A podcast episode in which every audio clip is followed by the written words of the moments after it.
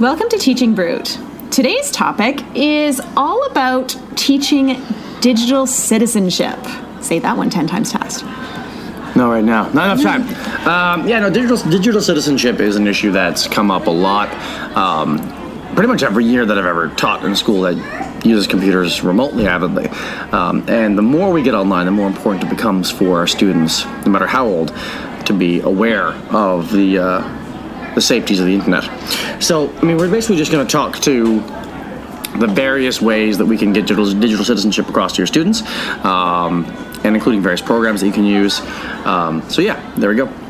Um, so I mean, the first thing you want, want any school should have is like a responsible use agreement or a responsible practice agreement, something like that. That will basically ensure that there's a clear understanding of the use of computers and the use of the technology while they're at school every day. And it does need to be age appropriate. Yes. You can't just give the grown up legalese version, ask the kids to sign it, and then punish them when they break part of the agreement because Yeah. they don't actually understand it. No. So if, if you've got little littlies like in kindergarten, then you need to make sure there's a kid-friendly version of it that will speak their speak their language in a way that they can understand it, and it should also be signed by parents with the kids. Yes.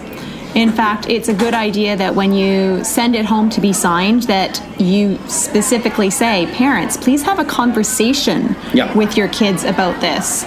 Please don't just sign it and send it back. We need you to have an actual conversation about it. Because that way there's a clear understanding created of what is needed from the child and what is required with the use of any, any device, whether they're taking it home, whether you're one to one in school, no matter what.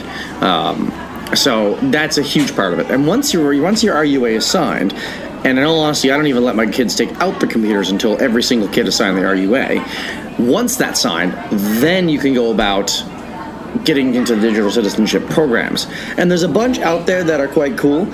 Um, Be Internet Awesome! Be Red Awesome is a brand new one out with Google. Go Google. Um, really good for the middle schoolers. The games are okay for upper primary, but the lesson plans you may need to tweak a bit if you are a primary teacher. yes, they use some stuff. They use some stuff in the context of social media that it may be harder for kids. I'd say under the grade under the grade six world, like around the uh, 12, 13 year old world, to kind of have a good idea about. And it makes sense because you shouldn't be on social media until you are 13 to begin with. So it makes sense why those lessons will be geared that way. But the the actual game, Interland. um, is actually really good for the kids. It's quite wordy. If you've got anyone under the age of under the age of eight or nine, they might be a bit bored with it, or they might not understand stuff, and you may have to sit with them as they go through it. Uh, but it is really cool. A very poly- polygonal world, and you've got this little blue character that you move around with. So yeah, it's a lot of fun.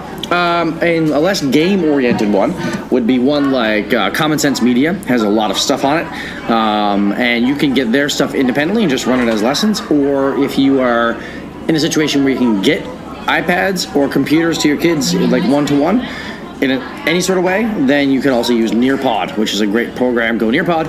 Um, Nearpod has quite a few that they've already pre-set up. You can actually just go on and buy their pack of lessons. yeah, and they're really good. This program not brought to you by Nearpod. Yes. Um, but they are good. we don't actually get anything from Nearpod. We just really like them. Yeah, they're really good. Uh, anyways, so regardless, um, it's a really good set of programs. They're well worth the purchase, especially if you can do it as a school purchase.